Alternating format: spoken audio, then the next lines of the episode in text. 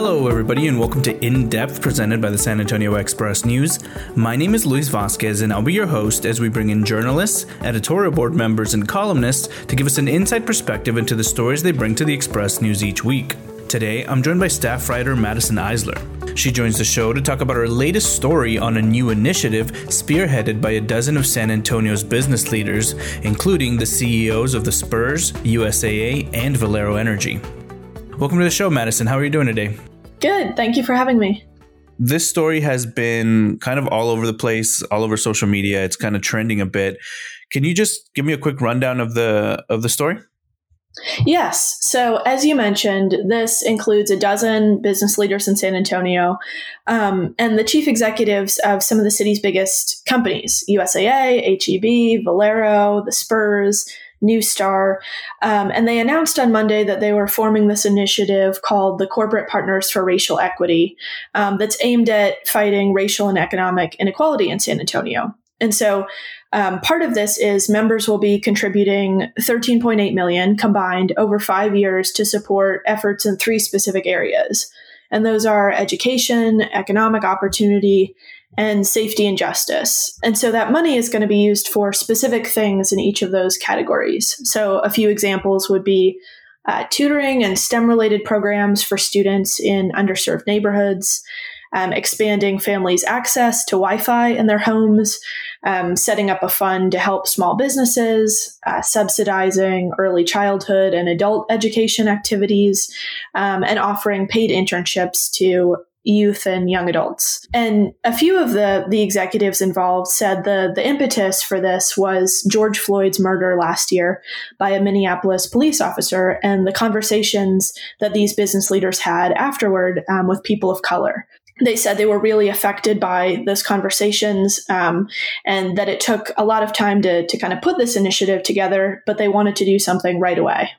So, how do you go about putting a piece like this together? Is it just through a press release? Do you go interview some people? How, yeah, how, how do you put this together? Yeah, so we got a press release about it that basically had all of the names and the specific things that they would be funding. Did you get to interview anyone for this story? I did. So I reached out to everybody on the list. Um, people either didn't respond or weren't available by the time we had to publish this. Um, but I did interview Adam Hamilton, who's the president and CEO of Southwest Research Institute. Um, and he too um, cited George Floyd's killing as the, the spur for the organization. He said um, he had a, a, visceral reaction immediately and really wanted to do something. The next step was figuring out other partners to get involved with this, um, putting together infrastructure um, to, to sort of run this, figuring out what, what issues to focus on. Um, and so part of that was surveying um, the CEOs that are part of this initiative, um, talking to experts, hearing from experts on um, barriers that underserved communities here face and just putting together the the funding and the the infrastructure as well of um, of all the people who are involved in this initiative, I think you mentioned that most of them are white males. Could you talk a little bit more about that? Yes. So, in recent years, many corporations across the US have come under increasing pressure to take stands against different issues like police brutality, um, voter suppression, and gender and LGBTQ discrimination. Um, San Antonio's large employers have largely stayed quiet on these problems. So this effort might be the the first of its kind. Um, and as we pointed out in the story, um, most of the the members of this group are white males. Um, there are a few non-white executives. Uh, the partnership's non-white executives include uh, CEO Robert Puente. Uh, Jenna Saucedo Herrera of Greater SATX, which handles the city's business recruitment and retention efforts, and phil- philanthropist GP Singh. Yeah, you mentioned philanthropist GP Singh. Can you talk a little bit more about him? I, I, I really didn't know much about him. GP Singh is on the board of the San Antonio Area Foundation, which is one of the nonprofits involved in helping this partnership execute these different efforts. And um, according to the, the San Antonio Area Foundation, um, he was born and raised in New Zealand, came to Texas at 14, um, went to medical school, and was a, a practicing physician for a few years.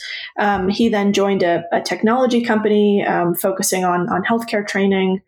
Um, later founded an e procurement startup in, in 2009 um, and has been very active in the, the local community. Um, he was part of the mayor's leadership and steering committee for SA 2020. Um, later served as, as, vice chairman of SA 2020 um, and just has been involved in, in a bunch of local efforts.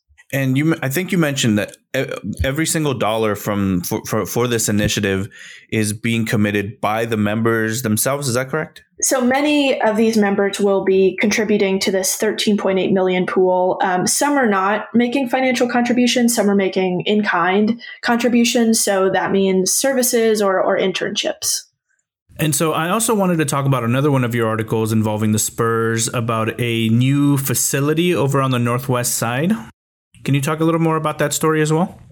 Yes. So as you mentioned, um, the Spurs are asking the city and county for 32 million for this big project um, near I-10 and Loop 1604 that would include a state-of-the-art training facility for the Spurs, a research center, a public plaza, office and medical space, and a public park.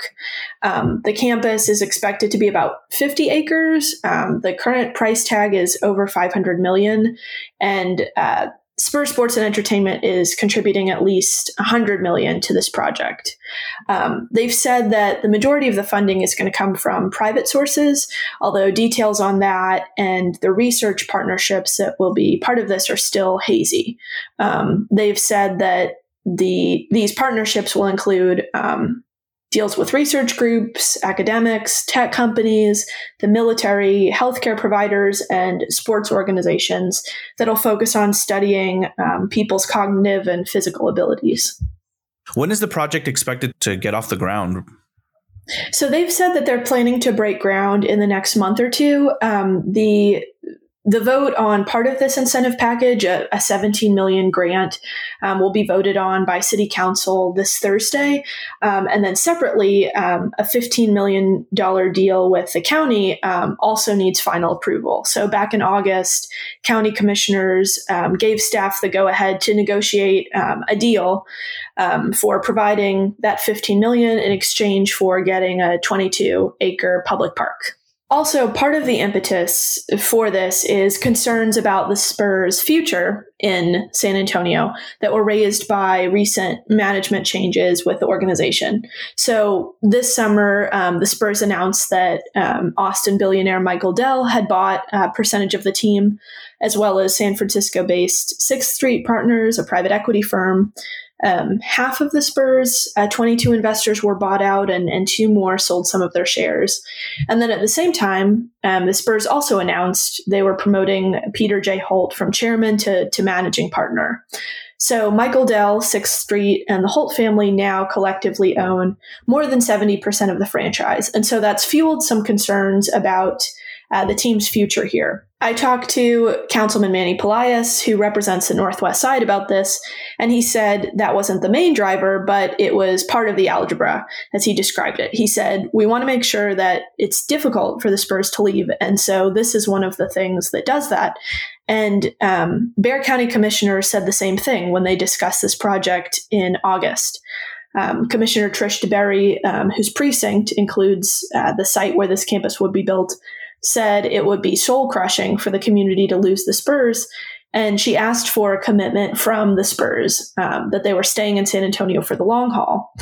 Um, and at that meeting, uh, the Spurs General Counsel said that this development represents the team's commitment to the city. Um, he said, quote, this location becomes our home and our place that we're putting our flag in the ground for decades. And so with this, with this support, we believe this answers that question. Did you mention where the it just says north northwest side training facility? Do we have a, an exact location of where it could be? Yeah, it's basically the northwest corner of I 10 and Loop 1604. It's like right next to La Cantera. And Madison, I also wanted to talk about your Skyline column that comes out every Tuesday. Is that correct? Yes, that's correct. Can you tell the audience what it what it is that you do with your Skyline column and uh, what can they what they can expect? Yes, so I write a weekly column about different real estate projects and topics in the area. And so this week's column is about plans to renovate the Granada Homes, which is a, a senior uh, complex, affordable housing complex along the Riverwalk downtown uh, that was built in the late 1920s. Um, so it's set to undergo a 63 million renovation, and that includes a host of different different things, um, replacing air conditioning and mechanical systems, um, increasing the total number of apartments, um, outfitting apartments with new appliances and flooring and the like um, adding amenities like a gym, and also restoring common areas to reflect what the building looked like when it first opened. The building is across from the Tower Life building, and uh, the same company developed both. And the two buildings were connected by an underground passageway used by customers and employees. So that's kind of a neat fact that I learned while I was researching the history of, of the Granada homes. That sounds awesome. Do you? Um, I'm, I'm assuming that's some of the best parts of like writing your column is finding like neat little history from the city. What What's some of your favorite things about um, doing that column? Yes, um, San Antonio has so much history, and um, learning about different buildings sends me down all kinds of rabbit holes. Um, just learning about uh, the city's culture, learning about different areas and how different parts of the cities develop parts of the city developed, learning about different neighborhoods. Um, it's really fascinating, and I get really excited learning about all the cool features of different places in the city. That's awesome. Well, Madison, uh, I'll let you go now. Thank you so much for uh, for your time. I really appreciate it. Thanks for having me.